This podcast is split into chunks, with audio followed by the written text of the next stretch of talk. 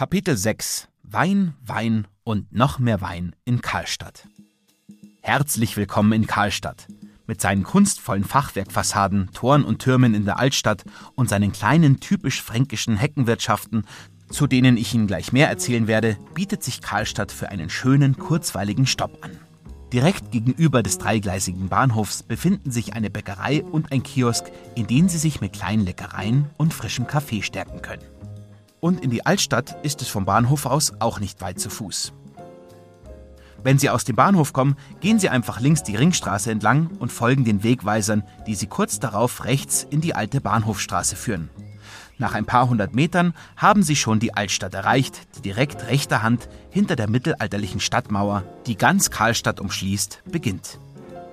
Schon in der alten Bahnhofstraße, die sie zum historischen Rathaus am Marktplatz führt, haben sie die Möglichkeit, in eine Weinstube einzukehren, um den Karlstädter Wein zu probieren.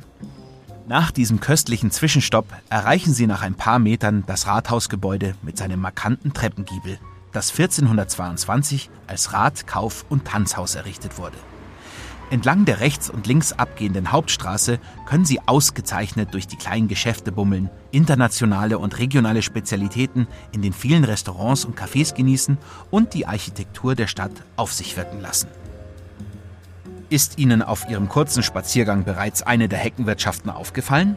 Während früher die Winzer ihre Weine aufgrund eines Ausschanksverbots im Verborgenen ausschenkten, quasi hinter der Hecke, sind die heutigen Heckenwirtschaften ganz legal. Die Winzer räumen auch nicht mehr wie früher ihre heimischen Wohn- und Schlafzimmer frei, um die Gäste zu bewirten. Die Wirtschaften gleichen eher schnuckligen Weinstuben. Allerdings sind sie nur saisonal geöffnet, wobei jeder Winzer hier seinen ganz eigenen Takt hat. Auf der Webseite karlstadt.de können Sie sich den Heckenwirtschaftskalender mit allen aktuellen Öffnungszeiten herunterladen. In den letzten Jahren erleben die Heckenwirtschaften übrigens einen riesigen Ansturm. Sie liegen also voll im Trend, wenn Sie dort einkehren und es sich bei fränkischen Wein und Hausmannskost direkt vom Winzer gut gehen lassen.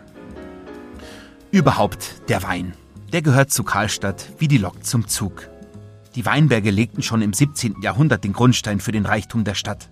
Die Weine, die in dem milden Klima und auf den nährstoffreichen Muschelkalkböden heranwachsen, sind oft sehr würzig im Geschmack und wurden auch schon mit Preisen ausgezeichnet. Die hochwertigsten Qualitätsweine werden in Karlstadt in Boxbeuteln, den typisch fränkischen plattenrunden Flaschen abgefüllt. Wenn Sie sich also mal etwas Gutes tun möchten, gönnen Sie sich ein Schlückchen Boxbeutelwein. Den Karlstadter Stadtwein können Sie einfach auch in der Touristeninformation kaufen ein perfekter Begleiter für einen Ausflug durch die Karlstadter Weinberge. Die können Sie ganz einfach auf eigene Faust erkunden. Entlang der Weinbergpfade finden Sie auf Tafeln alle wissenswerten Informationen zu den Rebsorten, Weinlagen und zur Arbeit der Winzer.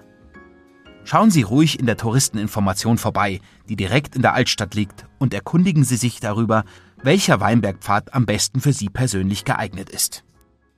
Ich begleite Sie jetzt zu einer weiteren Sehenswürdigkeit des Städtchens, der Burgruine Karlsburg, die majestätisch auf einem Felsen auf der anderen Mainseite liegt.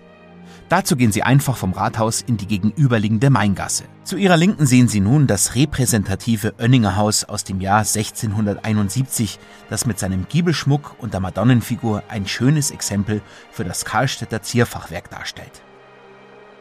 Nach ein paar Schritten stoßen sie auf das Maintor, an dem die Hochwassermarken die historischen Überschwemmungen kennzeichnen.